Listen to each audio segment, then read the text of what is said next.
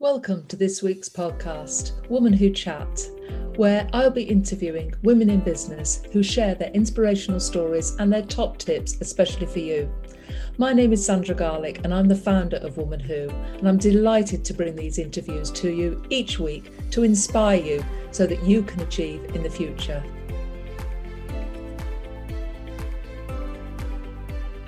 Hello, I'm here with Abby Head from Amarantus, and it's lovely to have you here, Abby. Yes, it's great to be here, Sandra. Thank you very much for having me. You're welcome. And we're here to talk about your chapter in this year's edition of I Am a Woman Who. And it was absolutely fantastic to have you contribute this year and to have your chapter in this year's edition. Let's take you back, Abby. I mean, you've you've I, I love the way in the book you refer to your dad, who sadly passed away in your last year of university. But words were very important, weren't they, to, to him and to you? Oh, absolutely. My dad absolutely loved language. My mum did as well. We had this old book that my grandmother had, which had wonderful words in it, um, which I used to introduce into my stories at school. And they'd be like, Where did you get those words? But I think the clever bit was that there was always a word for everything. You could succinctly say something with the right words. And I think that was a really powerful message to me when I was younger as well. Yeah, but words are not your career. I mean, you you've gone into graphic design. How did you make the choice to go into graphic design at university? That's a really interesting point, actually, because I wanted to do fine art.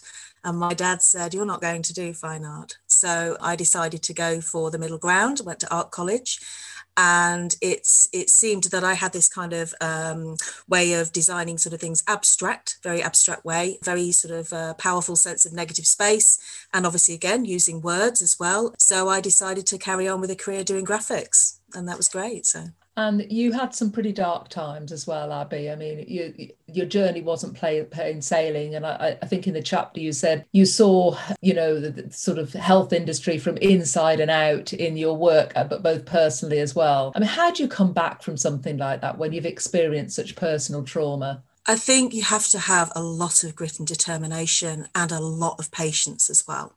I think that's the most important thing that I needed, and a little bit of I guess it's just hope and a little bit belief that things are going to be okay. And that's what kept me going really from, from the very darkest times. And then when I was a support worker in mental health, I gave that back to people as well, because I think when people first become ill, their symptoms are very similar and it's very difficult for them to tell where they're going to be continually on that journey. So I think it's not giving up.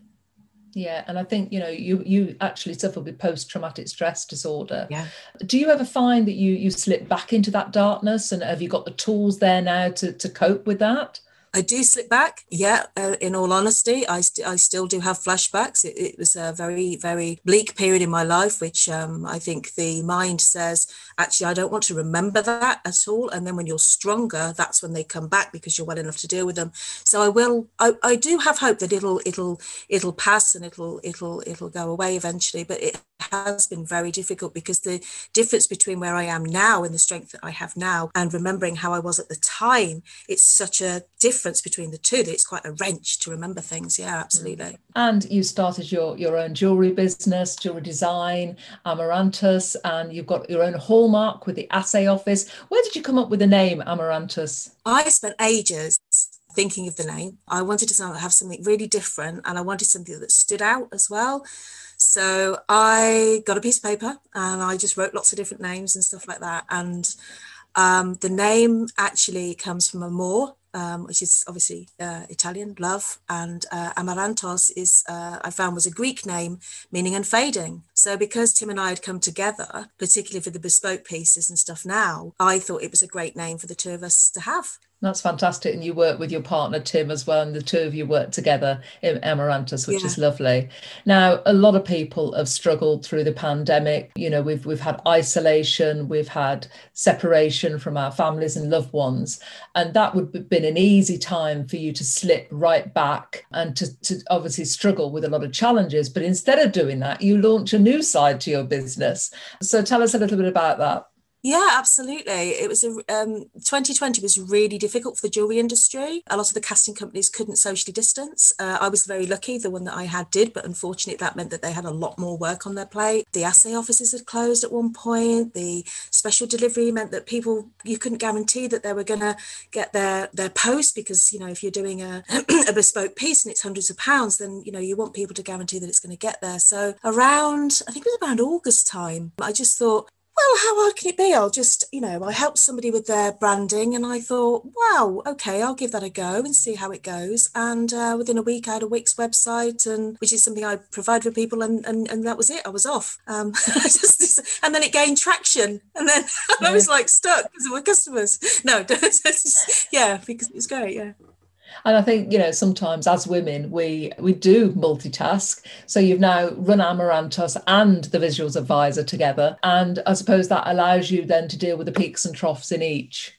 It does, it does, and it's nice to have two income streams as well because one one can support the other as you know as as one is stronger than the other at different times. And I'm really looking forward to getting back into doing the jewelry really wholeheartedly this year. The Kickstarter campaign is coming along, and yeah, so it's it's really it's really exciting this year. This year will be very exciting. I'm hoping. And it, what's next on the horizon for you then? Is is that all about the Kickstarter campaign? I think we've got like loads of designs that um, are upcoming. And even when I was watching something the other day, there may even be brooches. We've got bracelet ideas. Obviously, we've got one bracelet design already, which has got two side pieces, which is really great. So we can have a connector that's different each time. Earrings. So we're sort of venturing into those. And I'm so excited to say that we did our first gold piece last year. So that was incredible. So, yeah, just developing on from there, really. And with the visuals advisor, just continually, you know, supporting people, particularly people who want to promote their personal brand, because often we look at the person rather than the business or the company pages and it's it's about giving them indirectly a sounds silly but a voice so they've got a strong graphic so that they can get some really good sort of content themselves and then they feel confident they're out there like a you know all over LinkedIn, uh, social media, wherever. Yeah, with Woman Who, you've given us some great uh, branded graphics for all our events, which uh, I'm truly grateful for because uh, I am useless at anything like that. I, I'm creative in creative and innovation, and I can see it, but I can't actually do it. So it was great to have you there providing all those graphics uh, for us. Uh, it's absolutely fantastic. if I could ask you to share an insight or a top tip with our audience, just to leave leave them with a thought, what would that be? I think my top tip over the last I don't know how long is adaptability. If you can adapt, if you can be flexible, if you can have a plan that's kind of wobbly, sort of, uh, you know, that you can just decide to do step um, two, three, four, whatever, and just slightly divert and it makes you feel a little bit like you're more in control because you know that there's going to be a different way of doing things and that you've got a little bit of a plan behind you. And I think any, whether it's emotional health or business health, I think adaptability is is is so important. That's fantastic. We've been speaking to Abby Head of Amarantus and the Visuals Advisor. Thank you, Abby. Thank you. Thank you very much for having me. It's been a joy.